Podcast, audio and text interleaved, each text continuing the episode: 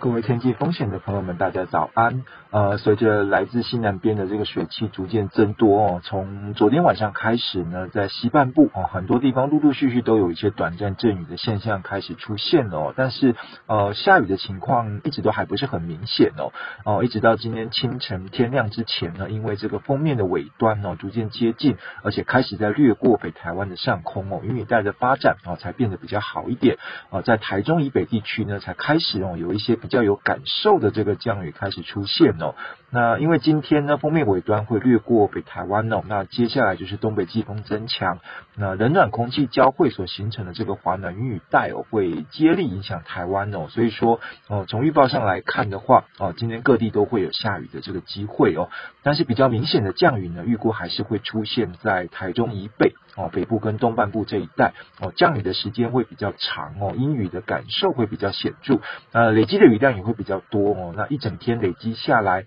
然局部单点呢，会有机会达到这个大雨的这个等级。那过了台中以南呢，则是这个以短暂阵雨为主哦，降雨是这种一阵一阵的。那中间呢，会有这个雨停的空档。那下雨的地方呢，也会比较局部一点哦，整体的累积雨量是比较少的哦。不过都会有下雨的机会哦，所以说哦，提醒大家今天外出呢，要记得携带雨具哦。啊，尤其是目前还没有开始下雨的这个中南部地区，那预估呢，从今天白天开始哦，陆陆续续都会有下雨的这个机会啊，带着雨具外出哦，才不会因为哦遇上下雨的情况呢而措手不及哦。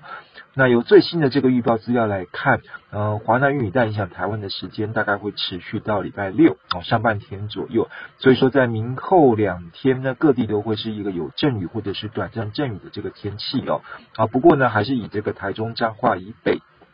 而一直到东半部地区呢，哦，阴雨的情况会比较明显一点，然后一整天呢，断断续续都会是有下雨的这个天气哦。那局部单点的累积雨量呢，还是有机会达到这个大雨的等级。那彰化以南地区呢，下雨就比较局部，那时间也比较短啊，累积雨量是比较少的。那预估礼拜六啊，投票日当天呢，虽然说呃，华南云雨带的位置会因为东北季风逐渐减弱而开始北抬哦，那水汽会变得比较少啊，但是在礼拜六的上半天呢，在新竹以北。那到东半部地区呢，还是一个有短暂阵雨的天气哦。好，一直要到下半天之后，哦，降雨的范围呢才会进一步缩减哦。那只剩下大概东北角啊、宜兰花莲这一带。那新竹以南呢，则大概会是一个多云到阴的天气哦。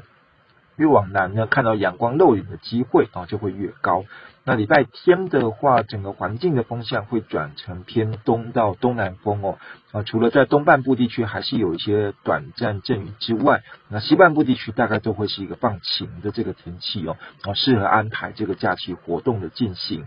那至于说在温度方面的话呢，今天、明天两天呢，因为东北季风带来比较凉的这个空气啊，再加上下雨的这个关系哦，所以各地呢都会有一点凉意哦，尤其是在北部跟东半部啊，下雨比较明显的关系哦，白天的高温大概都只有二十三到二十六度。那中部南部下雨的情况比较少一点哦，白天的高温呢还是有二十六到二十九度，那夜晚清晨的低温呢则是普遍啊，大概在二十到二十三度左右哦，并没有特别的冷啊，但是在北台湾这一带呢，整个湿湿凉凉的这个感受会是比较明显的。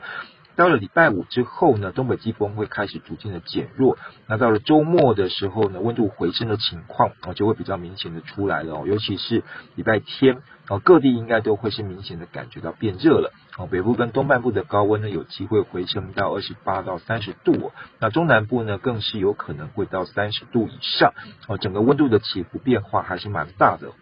所以提醒大家要留意这个身体健康的这个情况。好，以上气象呢是由天气风险吴先宇提供，谢谢大家。